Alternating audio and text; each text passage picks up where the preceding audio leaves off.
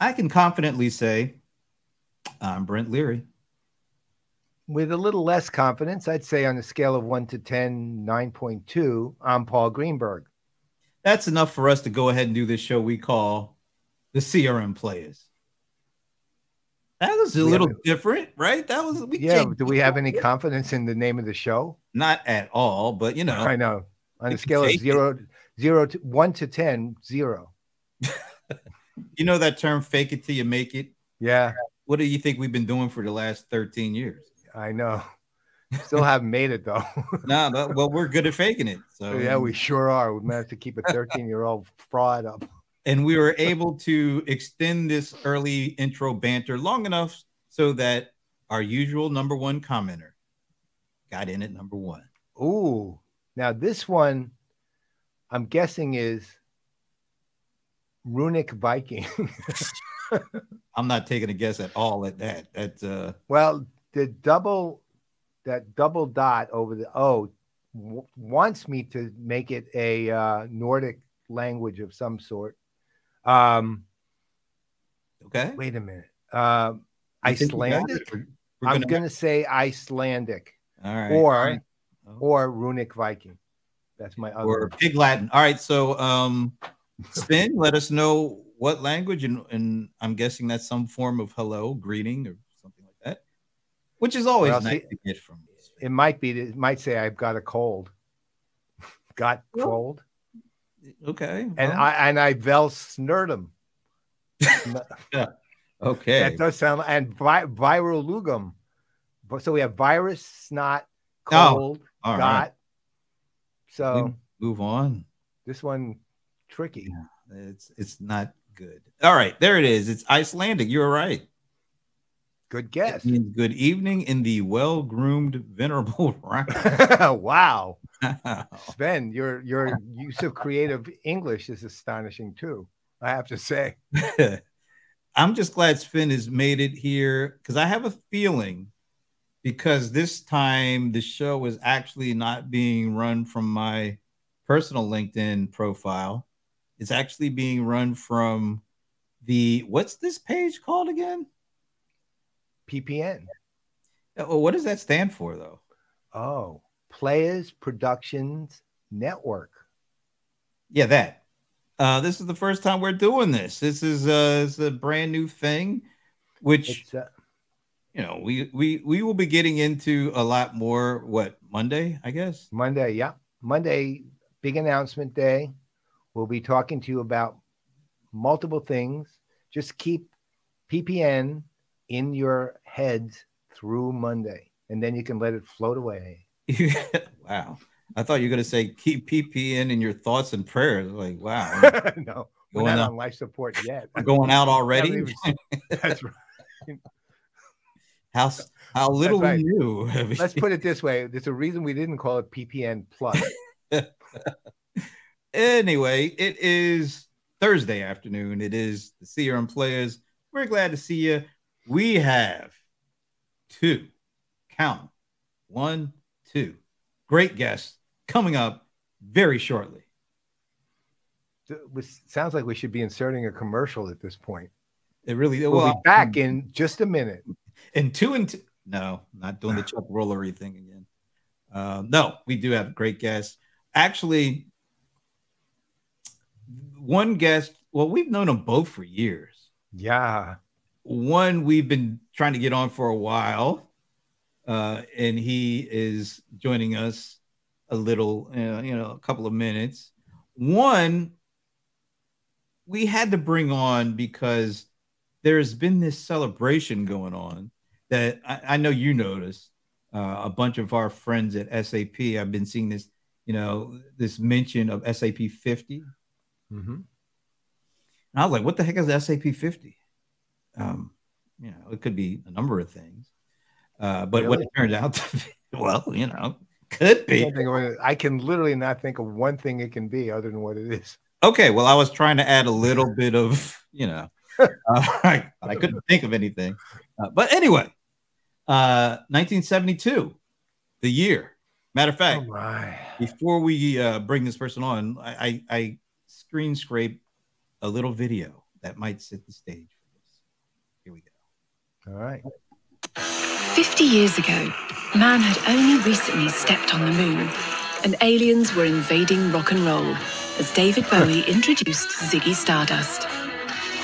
Computers were giant, and phone booths were on every corner. And while most of Germany was cheering for the West German team in the European Championship, a group of visionaries banded together to change the way businesses run forever.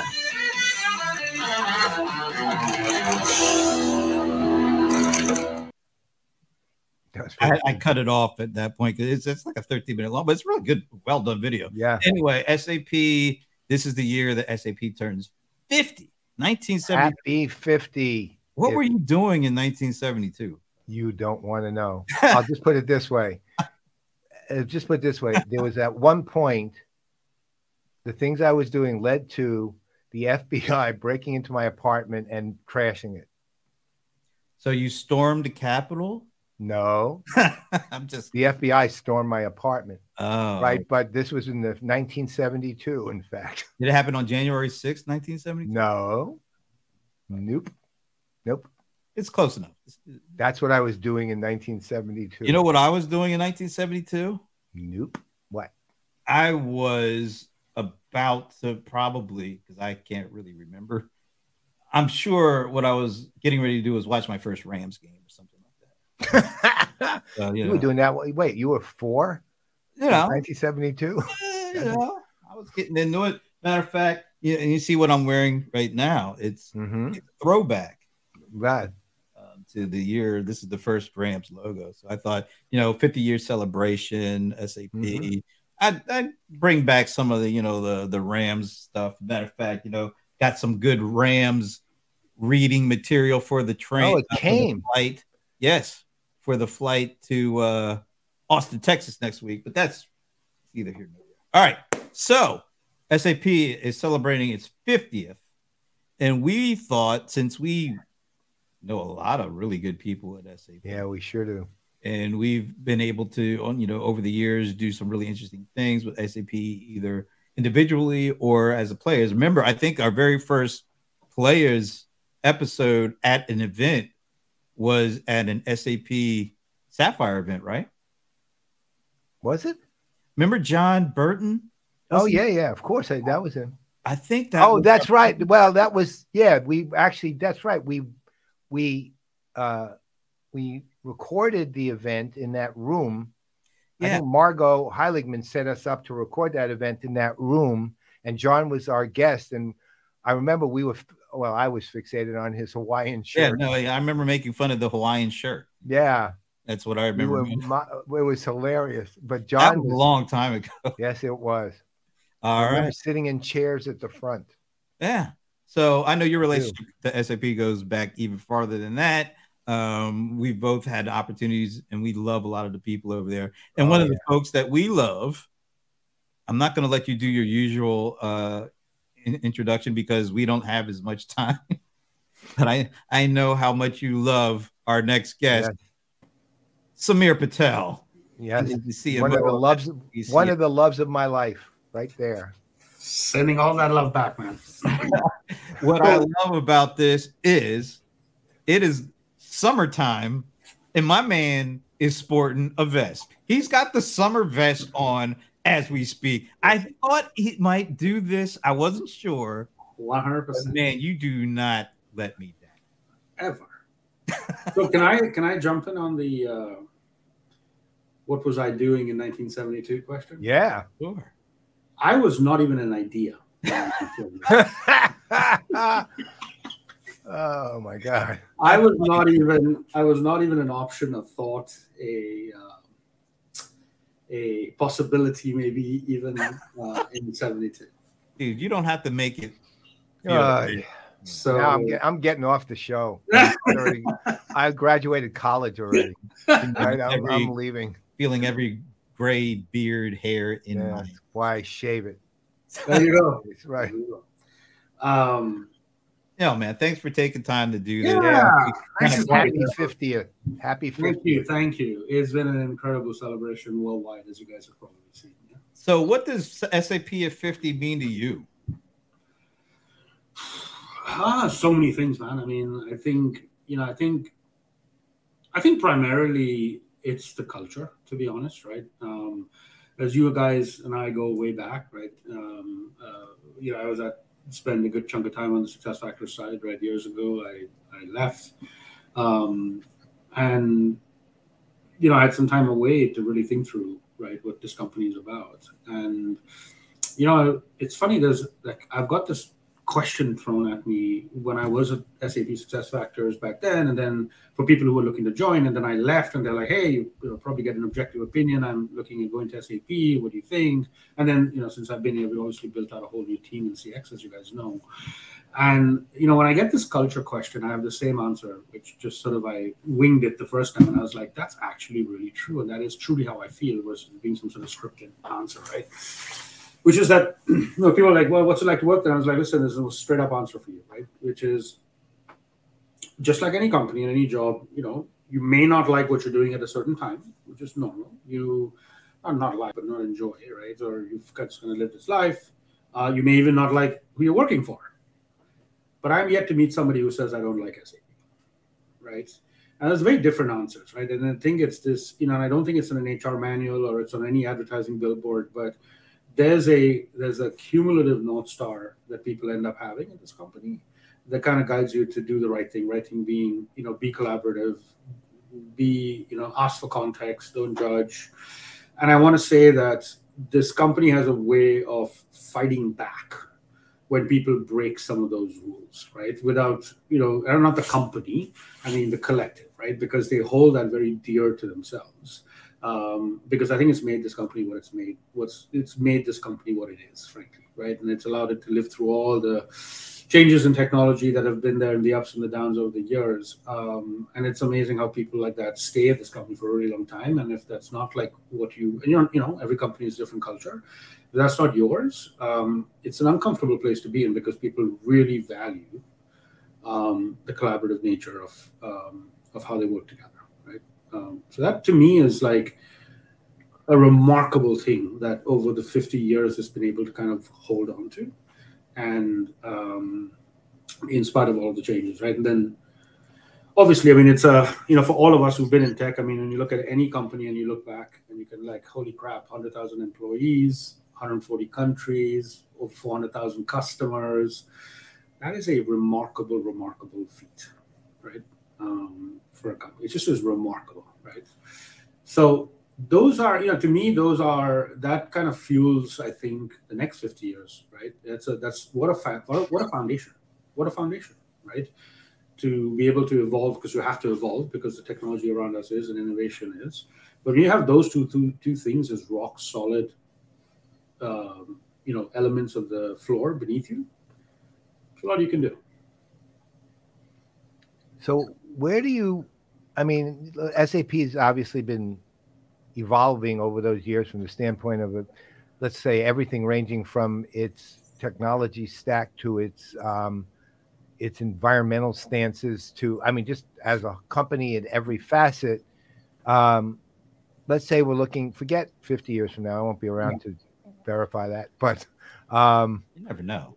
No, no. Well, if I make it to 127, you know, I'll. Uh, I'll I may be around to haunt you. That's that might be different. But um, for the next, let's call it five years. Mm-hmm. All right, in five years, what what do you see as the most significant evolutionary change in SAP will be in that five years?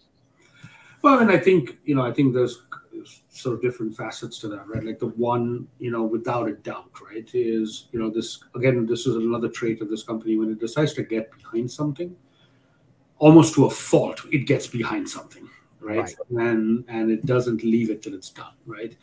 Um, combine that with the fact that you know employees here really get behind you know, whether it's disagree and commit or fully behind it, they get behind stuff, right? So you have that lever going. And so, no doubt that, you know, sustainability, right, um, will be something that will be will define this company in many ways, and the focus on sustainability, right? Whether it's inward and how we work every day, or uh, it's what we're doing, you know, on the on the product side. And you know, the thing that I think hard about is like when you think about the ability to make impact on things like sustainability, I mean, it's one thing to have a brand slogan and say, "Hey, we're sustainable and we want to get behind it," but when you um, have spent the last 50 years powering, you know, the supply chains of the planet, right? Like as Christian says, you know, the the, the value flows and the material flows of businesses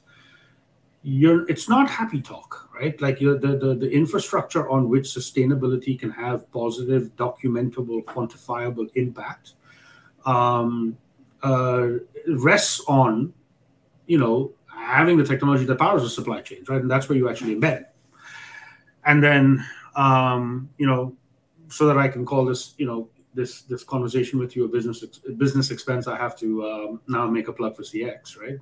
and um, uh, and and also say that you know the way a customer manifests and exposes what's happening on sustainability within their organization to their customers you know you can always wait to publish it in your annual report and give people five pages about what you do on sustainability but you have another option which is expose it via your front end technology stack to their customers, right?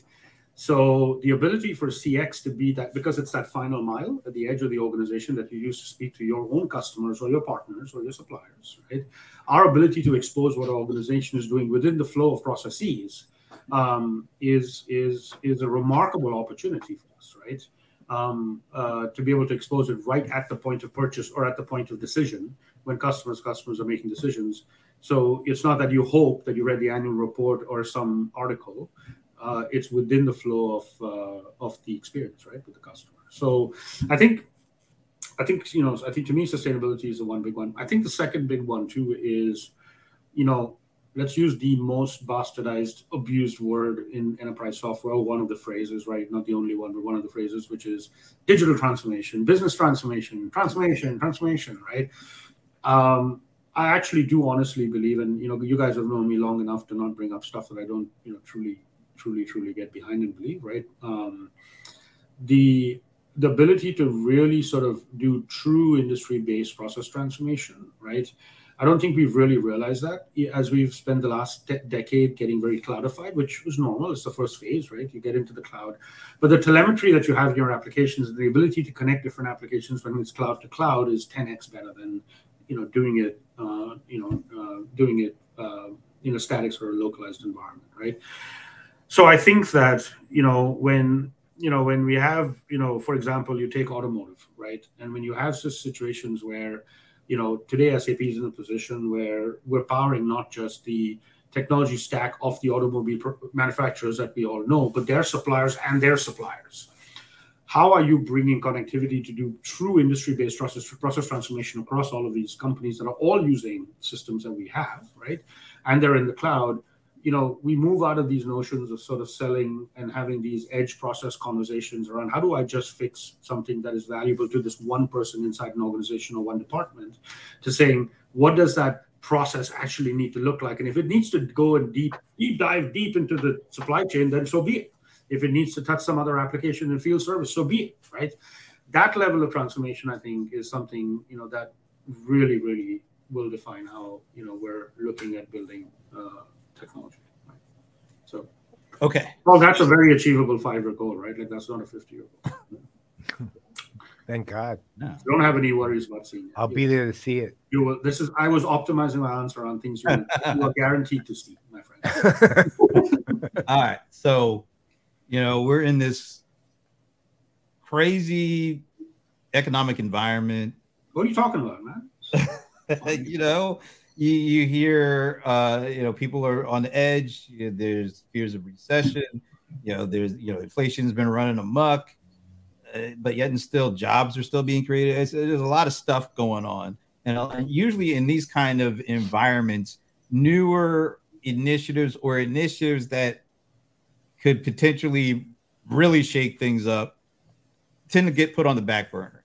Mm-hmm. Sustainability could potentially be one of those. Um, but when you when I think about, and I was just asked this you know question, I had this really interesting conversation with Don Fluckinger over.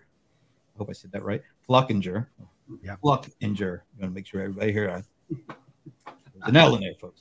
Uh, from you say that again? I wasn't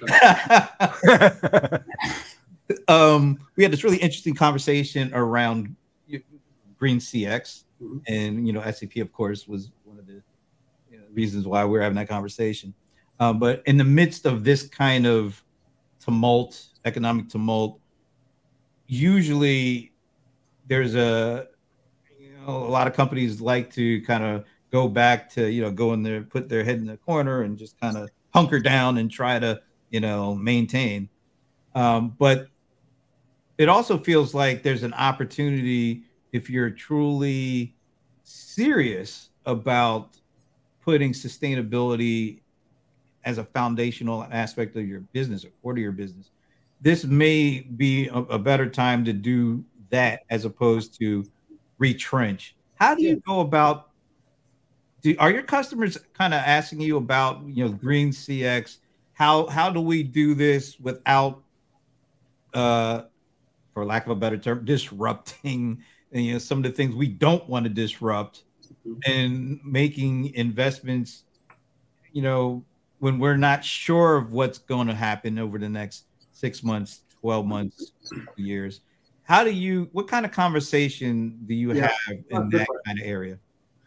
Um, listen, I think, you know, I'll, I'll, I'll uh, since you didn't ask, I'll, I'll broaden your question slightly, right? Like to, uh, um, to say, you know, economic turmoil, let's also add in the pandemic and the other things, right? That are sort of bringing the, the sort of broader sense of, uh, uh, apprehension, anxiety, if you will, right? So I think there's two things, right? One is, look, most of the customers that you know we're dealing with are building, looking to build resilient businesses that are you know for the next decade, two decades, three decades, right? So you know they're they would there there there there's two things one is just planning for that long term and the strategic initiatives that they're going to make over the mid to long term that no six month or 12 month recession is going to come in the way right? Because they're thinking through this from a from a more strategic standpoint. It's not about like impacting just next quarter and then we find the next hot piece of technology to buy. So sustainability, clearly, you know, those are commitments that they've made. You know, you know, it's like, you know, I don't think the car manufacturers, if you look at the news, are saying, "Hey, because of the recession coming, I'm going to slow down my plan to be all electric by 2020, 2030." That train has left the station, right? I also think that you know, one of the things that we've seen, especially in CX, is um, uh, the ability for the need and the dire need during times like this, and a lot of this was driven more by the pandemic than it was the economy, right? Were uh, what customers realized was, you know, one of the value propositions they were looking for from CX was adaptability, right? Um, as you guys saw, you know hundreds and hundreds of retail i mean manufacturing and and, and distrib- manufacturers went d2c right? They opened up a d2c channel because of all of the, the disruptions in distribution. Well those aren't going away. Those weren't temporary measures right? Like as they sort of studied that now i'm not saying they're all giving up their distribution. Many of them like most companies will coexist with their distributors right? But you know the uh, these are there, there are new habits we've learned through the pandemic that are habits we want to keep right I know we're going to talk about food at some point, so we'll just start now. Um, um, you know, I mean, through the pandemic in my household, like our, you know, like anybody else's, eating out was something you didn't do. You did a lot more eating in, right? Cooking in. But post pandemic, every restaurant's open. We eat out 30 to 40% of as much as we did pre-pandemic. It's just become like something right. we prefer, right? And that's it's like we've learned a new muscle. We would have never learned this muscle. We won't, won't be forced into it. So you see a lot more, you know, engagement behaviors, commerce behaviors, um, service behaviors that, you know, we, we the, the pandemic or the recession or whatever might have induced, but they start to just become better business. So you know between those two trends of like you know if you were on a path to do something that drove um, that drove uh, uh, drove you know strategic initiatives like sustainability like becoming green our customers we have are not those weren't those weren't you know sort of things I wanted to tout in the news right? So they're they're they've planned for these things. These are things that their boards have walked them through and that is how the businesses are going to evolve. So you know, I think the ones are gonna the ones are gonna stick on. They're gonna just stick on and be resilient about it and see it through. Awesome. Hey, we really appreciate you doing this. I know it was Yeah. short notice. All good, man. Anything for always- you. It's Yeah. nice to you. By the That's way, logic, man. you should get SAP to fund uh, Sameer summer vest line. Summer vest line. I like Summer that. vest. You, you That's it. man. Specialize. Yeah, I have an off. I have a closet in my office, which is my vest closet. Like I wake up and I'm excited about which one I'm going to use. Got 134 vests. You- you just clo- I'll get there. I'm on my way. I'm on my way. well, thank you for having me, guys. It's Are you always good to kidding? you. Big hugs to both of you. Happy 50th. thank Big you. Big hug. Absolutely. We will do it Not even- soon. SAP comes into existence and you're not even a thought at that point. That's all I, I that's my even an idea. takeaway. That's I was my not an takeaway. Yeah, that's the big thing. Not even an idea. How much older we Not are. even an idea. Yeah. Nope. Take care, All man. right. All Thank you right. guys. Thanks for having me. Love you. Later. Bye. That was fun. Oh, I love Sameer. What can I say? I do feel a lot older now, but yeah, it's still fun. I'm not going to forget that part. All right. We're going to keep the fun going, continuing, because our next guest is a fun guy, too. We've known him for years, too. yeah. We need to I think him. all of us were thoughts then, Yeah, well, yeah, at least. that's all right. Even we were old enough to even have thoughts at that point, Right. I don't want you to know what my thoughts were at that. right? But we had them. There it is. So, do you want to do your usual Yes. venerable Paul? Absolutely. There it is. All right. All right. So again, not saying the name to start. So I met this guy many years ago. I was speaking at SugarCon as one of the keynotes, and I was, of course, did my usual, which was to be way too verbose, go way over time, and start to cut into the next speaker's time. Uh, I found out that the next speaker speaker had graciously said, been asked, you know, you okay? To absolutely let him keep going. And that speaker was at again, I'm not saying his name yet, was an investor in Sugar CRM at that time who later became its CEO. And I not only was I grateful from that first moment, but I knew what a nice human being that person was from the very first time I met him because I overtalked, right? And and he's kept that title as one of the nicest people I've ever met for years and years and years. In fact, when back in the day of his CEO dom at Sugar CRM, we voted this gentleman the nicest CEO in the industry. Now he is no longer at Sugar. He's investing in a number of places, having a great time consulting, living his life. His name is Larry Augustin, and he's one of our favorite people in the world. And there And he here is. he is. There's Ah, the man. I don't know what to do after that intro, Paul. Thanks. I was trying great. to actually speak so long you'd offer me some more time. well, you know, you know that was purely. Uh, um, Never uh, you were a lot more interesting than I was, so I, I- I was thinking of the audience uh, when I had that in mind. you were It good, was- man. You, I you were remember the your speech. you, you were the you were the one that they wanted to see. So No, so- you were but no, I was happy. I, I, I, I always loved listening to your talks. It's fantastic. So I well, I actually that was one of the conferences I always enjoyed the most, and it was while you were CEO there. Was SugarCon. I think I keynoted it like three or four times actually, and I absolutely loved doing it. And I actually had the best audience reaction in my entire history from Sugar uh, SugarCon.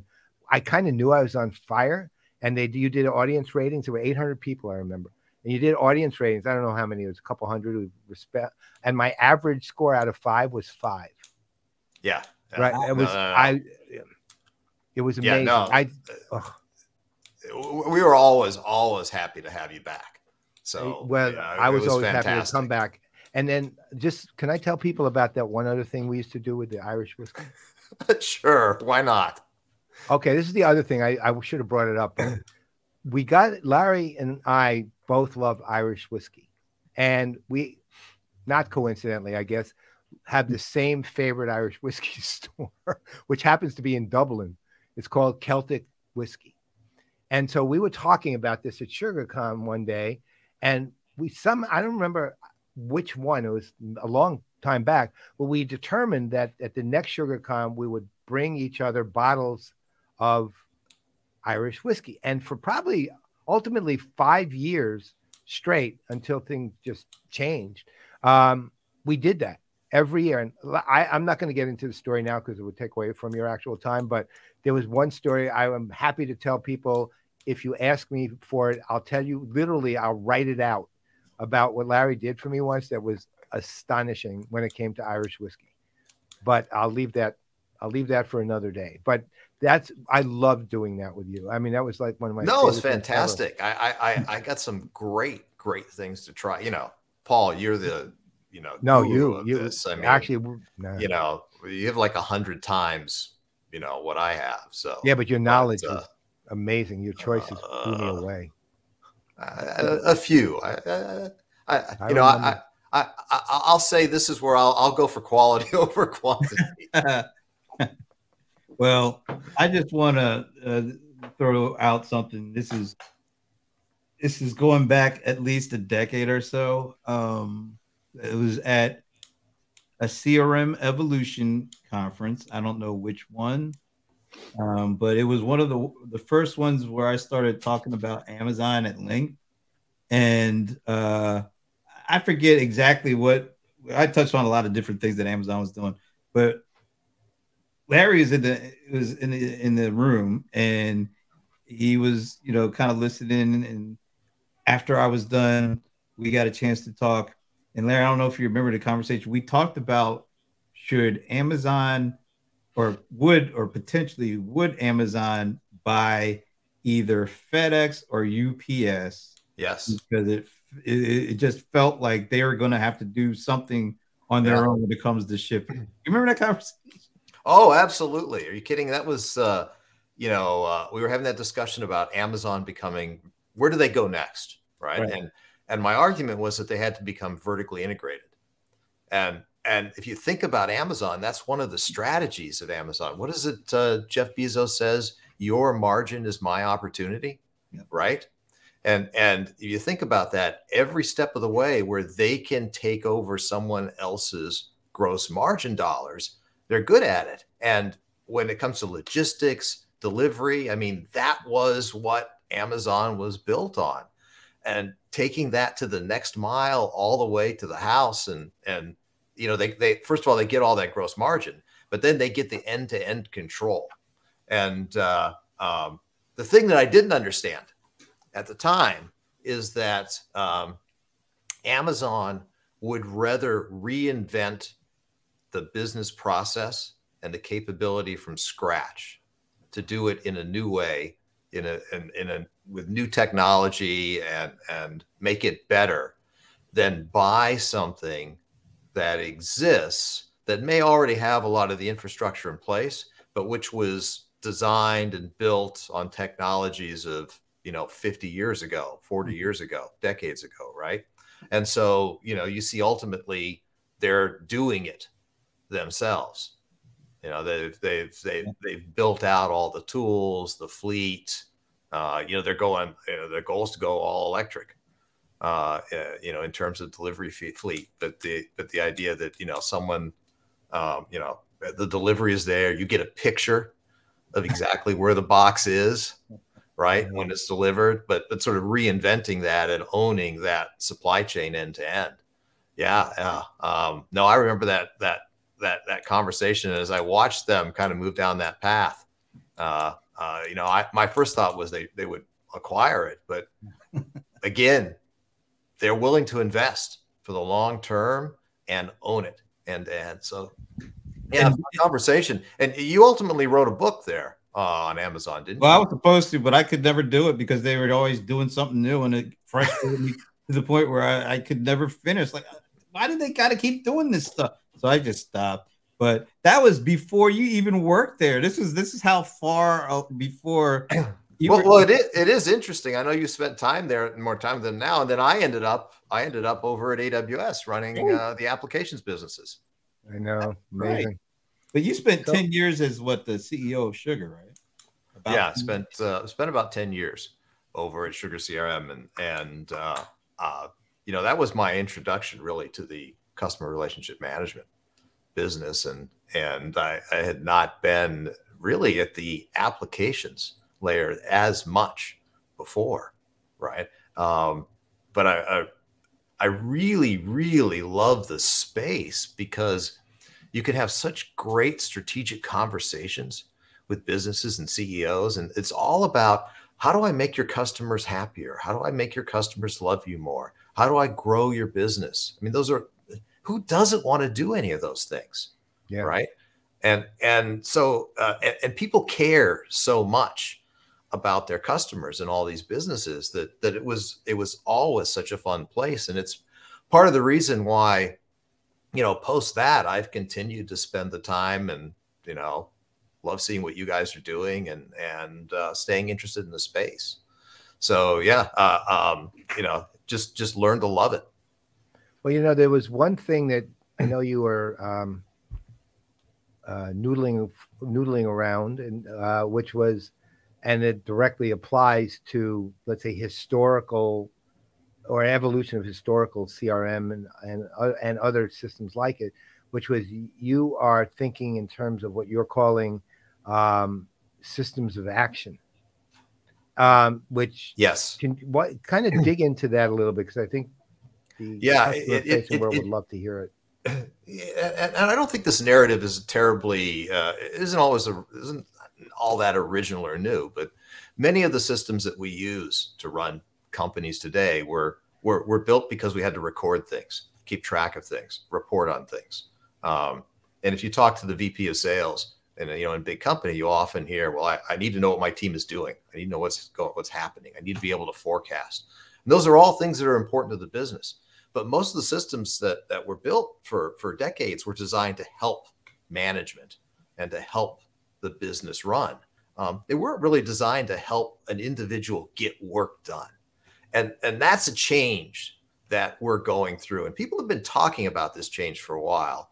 Um, I think we still have a long way to go to get there. And, and I, I, call this the transition to systems of action, systems that help someone get the job done. Right. You know, you're a salesperson, you're, you're about to go into a customer call. You know, is the first thing on your mind thinking, how am I going to forecast this deal? No, hmm. uh, you're not thinking, you're, you're thinking, you know, what does this person care about? What do I have to convey to them? You know, how am I going to help their business? Let me understand their business. Let me have a conversation with them. And uh, uh, that's true across most enterprise apps is they're, they're not great at helping people get work done. They're still mostly about recording the fact that someone did something. You know, uh, um, uh, I even go back to simple examples like calendaring. You know, you think about it. Um, uh, the, the traditional calendar that we all use is the place where we record what is on our schedule. But what we really want is something to help us create our schedule, right? A system where where you know it it it, it compares open times, it suggests when we should be meeting, it helps us schedule things. That, that, that's it's a transformation in how we um, uh, how these systems help us and again, I push on this in the idea of systems of action, and it was always something I wanted to push at Sugar CRM. And you know, I think we did a good job of doing some of it, but just in general, a long, long way to go. And and um, um, I push this at AWS for applications there as well. It's just how do we get out of the business of just you know having people record what they do and helping them do things you know another principle that i throw into that is is this idea of um, uh, amount of data. And what ha- and this, software loves to ask people for things. So you spend your whole time filling out fields or putting data in. And i always challenge my teams whenever they'd say well we need to ask we can ask the uh, the user for this. I'd always challenge them. How do you not ask the user for that? Shouldn't we know that and you think about what we can do with natural language processing, AI today, the, the, the ability to, to um, follow what someone is doing, we can we can learn an awful lot and and figure it out without having to ask the person things along the way. And and um, you know, Google is a great example of that. you know, you don't spend a lot of time putting information into Google, but you sort of do because it's a side effect of, of, of doing things, right? But you mm-hmm. get you ask Google things, it gives you a lot of information back. And and that's the way we ought to be thinking about applications. So well, you know, yeah, to your point, actually, concept. to your point on that, the latter on shouldn't we ha- shouldn't we just know it? Um, one of the things I know that some of the newer SFA type products are focusing around is that you know. So, for example, I think, I think I'm almost sure I'm right. Microsoft Viva Sales, which is kind of one of their newer products, uh, has kind of um, uh, auto, automatic data population, I guess I'll call it, meaning rather than the salesperson asking and then typing in what they need to type in, it just takes care of that for you. Uh, it's just mm-hmm. done, right? and just be done. Yeah, and I think now again, I'm I'm a little hazy on this. I just have to go by. I'd have to go in my notes. I think also um, Oracle Fusion Sales, which is a new product uh, coming at some point, um, does that too. Although I may be wrong about that. So, um, so the your thinking is actually starting to get inculcated into the actual uh, building of products now. One of the things we introduced when I was at uh, AWS was this product, uh, uh, Contact Lens Real Time, that sat along with our our Contact Center Connect product, and that that would listen to the conversation in real time, doing doing um, speech to text, uh, doing an AI analysis and NLP on that conversation, and then looking up in the knowledge base relevant information related to the conversation and displaying that information to the call center agent uh, in real time. The idea being that that you know, call center agent sitting there, you're having a conversation with a person. Do you really want that person to say, "Okay, hold on a second, go do a search, look up something, and then read an answer back to you"? That isn't a great experience you, you want that that agent to be able to do what they're they're a person. You want them to act like a person. You want to talk mm-hmm. to them. You want to have a conversation with them, right? Yeah. And the more you can it, enable that person to have the information they need at their fingertips without having to go search, without having to take time away from the focus on the person that they're talking to, to have to go look that up, the more you can enable that personal experience, right? And so so that's an example of of uh, you know where we're beginning to bring this in, and that's an example of one of the things that uh, we did when I was at AWS that I that I think that falls into that bucket. Yeah, so so we're making progress. I think I think we're making progress, but it just I, you know people have been talking this about it for a while, and it just seems like we have so far to go. And I, I think it, it, it's easy sometimes to lose track of this idea that you know the, the real job is that poor person is trying to get something done. Help them. You know, don't make more work for them. Right. So I want to go in a slightly different direction, but I sure. want I want you to focus on what you just said. You know, you want to be able to help folks get stuff done. So you spent a, a roughly about a decade as a CEO of a of a small software company, Sugar. Um, and then you took you know took a little time off and then you jumped in and you became you know vp level at a behemoth with with uh, aws can you compare and contrast like you know what it was like to go from being the ceo of a small company to being you know a vp level at a huge company? What what did you adjustments did you have to make? And then you know which one do you prefer? Do you see yourself ever back to either one of those kind of things? They're both, you know, um, uh, they're both great experiences, and and uh, I, have just been, I think, really lucky in my career to be able to do both and do do all those things. And one of the things, if you if you kind of look at at my career, and I give this, uh, I don't know if this is great career advice for people, but I give it to people, which is do things you enjoy and do things you learn from. Uh, for me, uh, I tend to do different things at different stages of my career because I like learning new things. I love the challenge of something new and I like learning from it. And part of the reason I, uh, I went to AWS was I wanted to learn about that organization and and understand. I mean, they, they're just fantastic at things. And if you're in the tech world today, you're probably building on AWS infrastructure. I mean, it is it has fueled a great great part of the um, entrepreneurial uh, development of new technologies today and new new new companies. Um, so I wanted to, to get inside that, and uh, I, I, really enjoyed seeing the and being able to operate at that scale. Uh, that was one of the things that was fun and interesting. You know, in, in the smaller company, you have it, it's this interesting contrast. A smaller company, you can tend to have control of everything, which is, hey, we're going to do a product. I can decide we're going to do a product. We're going to go. We're going to go launch it. I can drive that across the whole organization. I can make everything happen from sales to marketing to engineering to, to do it. You know, uh, uh, and you can you can pull all that together, but you don't necessarily have the reach to do and the scale to do everything you want. Uh, at, at, a place like AWS uh, and Amazon, okay, you're in a bigger company. You have um, you have more infrastructure and constraints around you. There are expectations because you're building a, an AWS product. There, there, there, are various things you have to plug into. So you're a little bit more constrained in terms of flexibility about doing all those things. Although I will say Amazon is a great place for for you know pushing people to just have the flexibility and get things done, but you still have to fit within you know the the the structure of the organization. But you have immense resources to pull on, right? You know, you you you can you can go. I can go to fifty, and this, do this regularly. We go to fifty of the you know largest companies in the world and talk to them about product ideas. You know, how can we be helpful? What can we bring to you?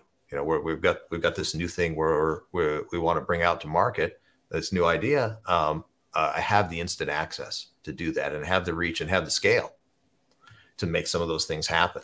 So it's it's it's it's different. They are both fun. They are both interesting. Um, um, I find personally that that uh, uh, I, I, think one of the big challenges in uh, bringing new technology out to the world today uh, is is sales and marketing, which is interesting because I'm an engineer by training. I think it's actually gotten easier to build the technology. I think it's gotten harder to get it in the hands mm-hmm. of customers. And so I personally find that that I like to get my hands very deep on the sales and marketing side because reaching customers is actually I think the biggest problem in in bringing out a new technology today. And so um, uh, in spite of the reach of, of a big company, I, I, I find sometimes that it's harder for big companies to do that because they have so much installed base. They have so much weight behind existing products. Uh, so it's fascinating. One of the things I like about the smaller companies, in many ways, I think you have a more of an opportunity to put all the weight behind some new ideas. So mm-hmm. it's just it's it's really really fascinating contrast between the two.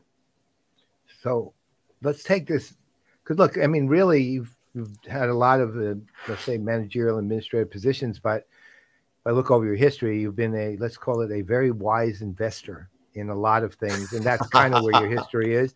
And you've chosen, you've made a lot of very very good bets. Let's just say. Um, and well, that's because yeah. we don't talk about the bad ones. Oh, okay. So what? No, I'm not going. No, no. I, I knew that, I knew this venture fund that used to have on their on their web page. You know, they have all the good ones. They used to have the page called "The Ones That Got Away," and and they had the list of things they didn't do. but yeah. uh, but yeah, no. Look, look. Uh, um, uh, uh, I enjoy it, and I've been lucky enough to be part of some good ones there. So you were saying, you're, Paul, you're, what's your strategy? Because I looked at your current number of companies that you're investing in, and they're so diverse in terms of what they are. There's no actual common thread I can see in what they do. So that my question is, how do you even determine this? How do you pick? How do you think about it? I, I honestly couldn't read a thing into a pat. I couldn't find a pattern in anything. I look for I look for for people that are um, excited about what they do, um, all in with it, and solving an interesting problem where people people kind of know they have a problem. Um, and th- there there are there are some common things there.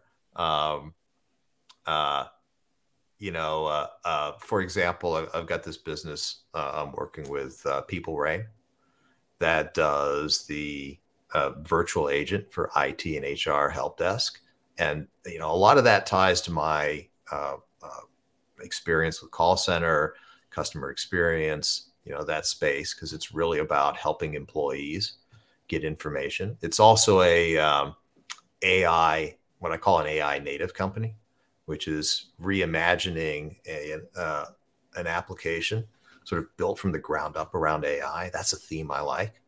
Um, uh, I'm doing another one, uh, uh another company I've spent time with, uh, OpenBB, uh, completely different space. Um, if you're familiar with the Bloomberg terminal, yeah. So so there, there are like 300,000 users of Bloomberg terminals today. And that's because the Bloomberg terminal is a $20,000 plus per year thing. But what's happened in recent years? Retail investing has gone big. Retail investors now drive markets. And there are tens of millions of people doing stock picking, uh, investing uh, as individuals. What's the Bloomberg terminal for them? They don't have access to that. And uh, the thing that uh, these guys are doing with OpenBB is uh, democratizing access to financial information, making it available. So imagine tens of millions of users, you know, uh, um, with access to something that used to be um, really expensive that only a few people had. I love those kind of go, uh, you know, drive the price way down and go broad with things. You know, it's it's a little bit if you you know like remember the computer. It's just some of us are old enough to remember PCs when they first came out and things. I, I you know, I, I, don't. You guys may not be old enough to, but uh, um, the fact wow, that the, the, the fact that a piece, but but this idea that that a computer, you know, became this a, this thing that you could buy, you know, originally for a thousand, a couple thousand dollars, and now you know for hundred dollars or you know the, the, prices are just crazy. But as the price goes down the market gets big. I, I, I love that concept in businesses where you take something that that only a few people could afford or benefit but then you really lower the price and now you make it available to, to mass numbers of people and you hugely grow the market i love businesses like that because um, I think they just you know I think they make life better for everyone because you, you you've taken something that used to be the domain of a few and you've now enabled many people to have it. I think they make life better for everyone. I think they're a um, uh, they're they're a fun place to be because of that and and uh, uh, you know I like businesses like that. So if you see me doing some kind of things that feel a little consumer retail, it's probably something like that. Okay. That I like. Okay. Um, uh, you know, I, one of the ones I also, also, told you I'm doing this is this, this uh, company uh, recently invested in that does um, flywheel batteries for residential. You know, where'd that come from? Well, uh, uh, today, if you wanted to do uh, battery backup for your home, you're, you're, you're buying expensive lithium-ion batteries. It's it's it's again, it's not a technology that can go mass market this flywheel flywheel battery technology can go mass market. It's you know it's a tenth the price, and um, uh, it's something that that you could imagine every small home, uh, you know, in the world having one of these things and significantly improving their carbon footprint, um, and uh, you know, improving their access to energy and costs. You know, because you could put one of these things in. So it's it's really uh, um, those are fun places to be. It's amazing. Wow. I'm, I'm, I'm so yeah. So uh, I'm lucky enough to get to see a lot of these fun things. I, am really curious as to what a flywheel battery looks like. It's it's it's like you know, 10 feet across and uh, six feet high, and there's this huge, huge, uh, um, several ton. Uh, it's not metal; it's uh, it's layered composites of things. But this thing is spinning at 10,000 RPMs, and it stores Wow. energy. Wow. Yeah, yeah, yeah, yeah. uh, fun stuff. Absolutely, it's been a great conversation, but I want to hit it hit you up with some quick ones. Uh, Sure. Um, okay, so does what happens with uh, with Twitter? Does it get bought by Elon? Do they sue and he has to buy? Does somebody else come in? What What do you think will happen with this? This is a big mess. Uh, it's first of all, it's a big mess. it's a it's a big distraction. Um, uh, I, I, to be fair, I'm not sure how a, a Tesla or SpaceX investor kind of puts up with, with the distraction around the business there. But anyway, it's it's it's uh, it's tough. I um, um, I also think it's really tough to force somebody to buy something if they have walked away from it. You know, uh, it's what do you do? You end up you end up owning the thing that you said, yeah, well, I kind of thought I wanted to own it at the beginning, but then I decided it really wasn't worth it. But now I have it. You know, how, how do you how are you in a position to to uh, get excited about the thing you own and really tell people you you want to push it? So I think it's a really odd, you know, odd place to end up. Um, uh, I also think the guy has a contract there, and uh, uh, you know, Twitter's not going to let him just walk away. So uh, I think you end up paying something there, but I think it'd be odd to end up owning the business in that place. I don't know. I think Twitter, Twitter, Twitter has bigger problems to solve. Okay, I, I I do a lot on Twitter. I have a lot of Twitter followers. I, I post things. I don't post a lot, but but um, Twitter has an interesting reach. But it's also this place where it's it's a very caustic environment.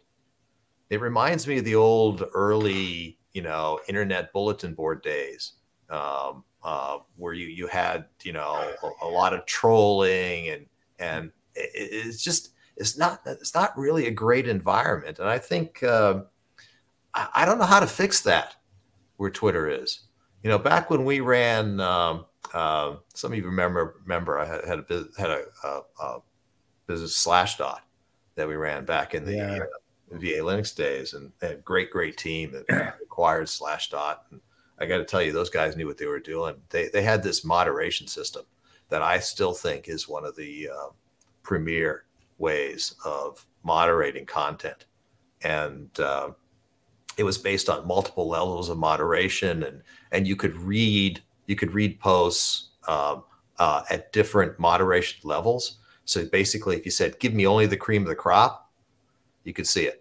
And if you wanted to say, give me all of the, you know, all the worst stuff all the way down in, you, you could do that too. You had, you had the choice, right?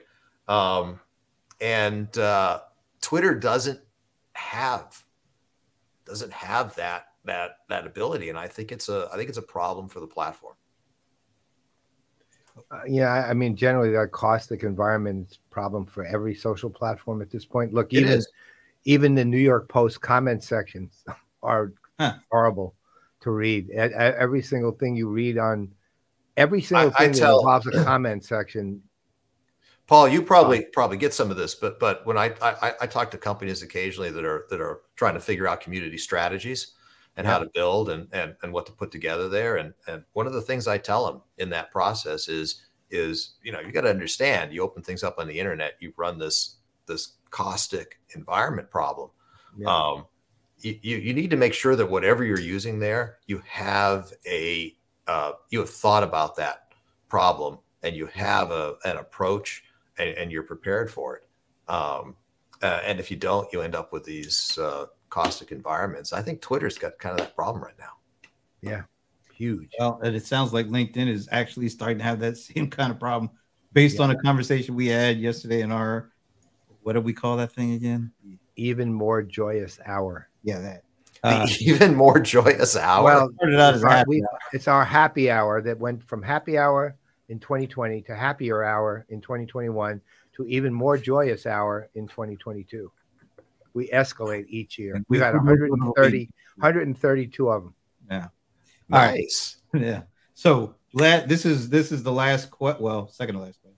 So he saw where Netflix is is gonna do some sort of ad supported model to because the subscription model is not working out for them anymore. They're they're losing subscribers.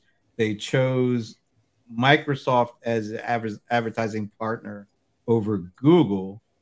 Yeah. Do you see you know, because I think they lost another 970,000 subscribers based on their Yeah. earnings. Do you see an opportunity for Microsoft to just buy them outright and make them part of their content arm? I, I think somebody buys Netflix. Okay. Um, uh, I, I don't know if I know if, if, if I'm capable of predicting who, but I think somebody buys Netflix. The, the thing we have to remember about Netflix is um, I don't know the numbers exactly off the top of my head, but I know that I know the relative numbers. Netflix has more subscribers than any cable company in the US ever had. and so when we sit here and, and it's getting Netflix is getting slammed because they because they lost, you know, uh, uh, what was quite frankly a small percentage of those subscribers, they still have a far greater reach than any cable company or any of these media companies, you know, have had, and and that is a huge huge asset. Now now I, I think Netflix has some fundamental transformation things that they're going to have to to go through here um, to do that. But I think it's a it's a, a hugely valuable asset, and if um, and if the stock price stays depressed, you know somebody's likely to go after that. Um, by the way, I also wouldn't put it past them to figure out things. You know, that's a business that has. Remember that business started in the in the DVD you know rental business, right? Don't don't um, don't underestimate their willingness to transform as the customer base transforms. Uh, um, so I would not put it past Reed, you know, to to figure out a you know a next a next step there that that gets it done. Um, uh, I think it gets harder as you get bigger. You got to you know moving a, a huge installed base is uh, tougher than moving a small installed base. But uh, um, uh, the industry is changing. Um, uh, there's much more competition from subscription services. Yep.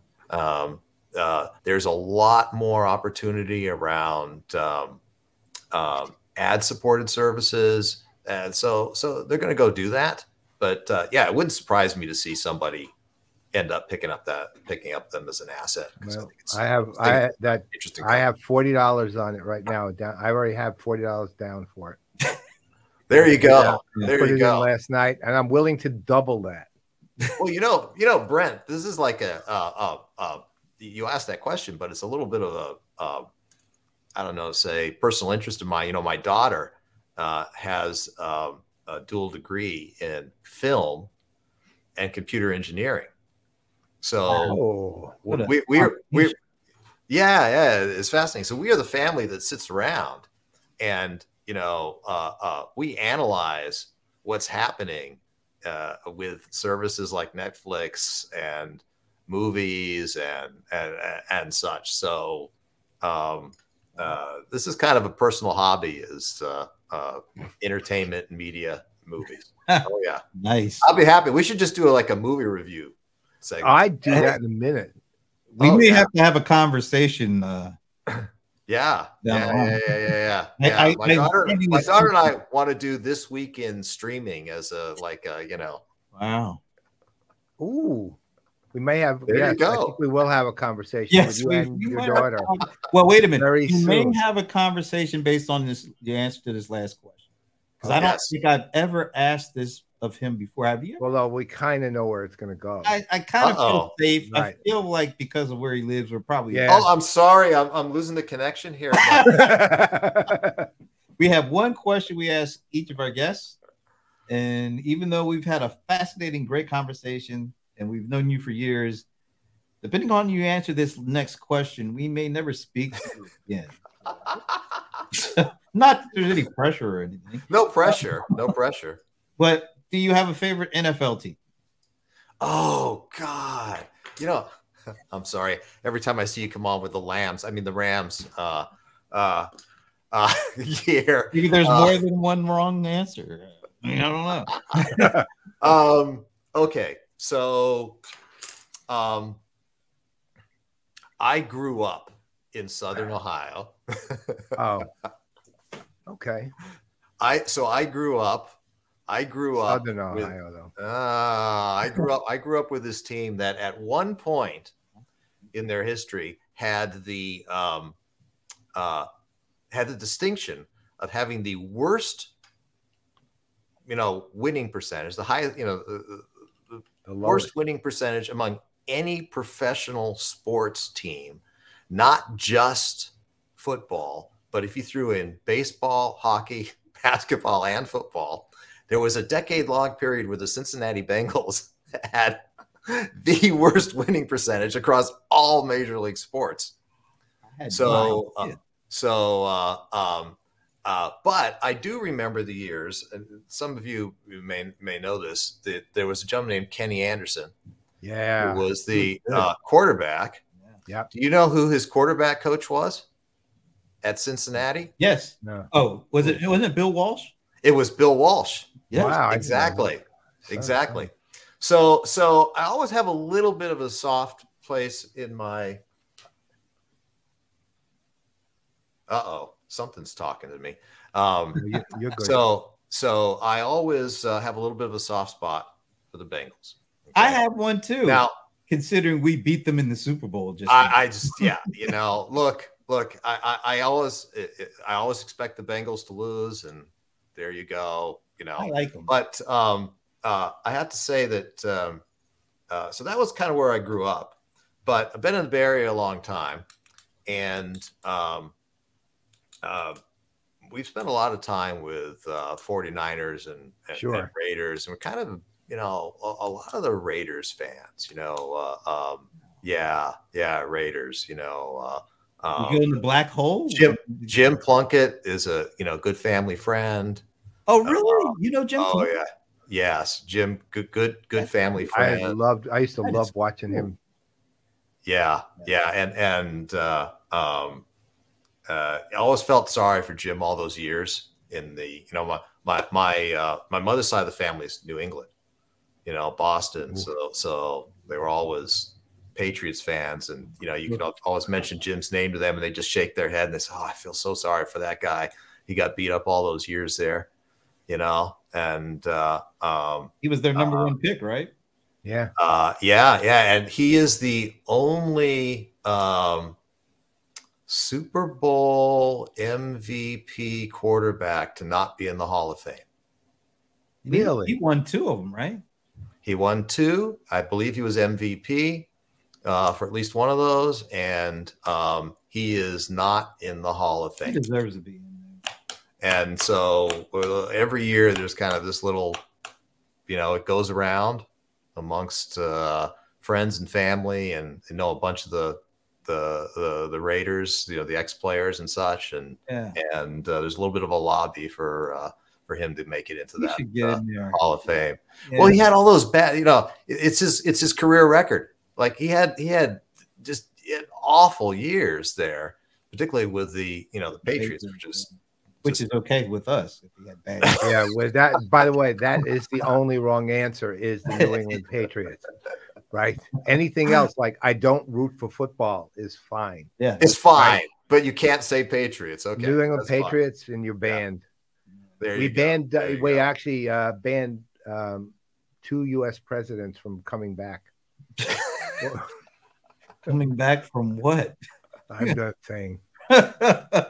Uh, well, no, you're safe, and we we really thoroughly enjoyed that. It's been way Yeah. too long.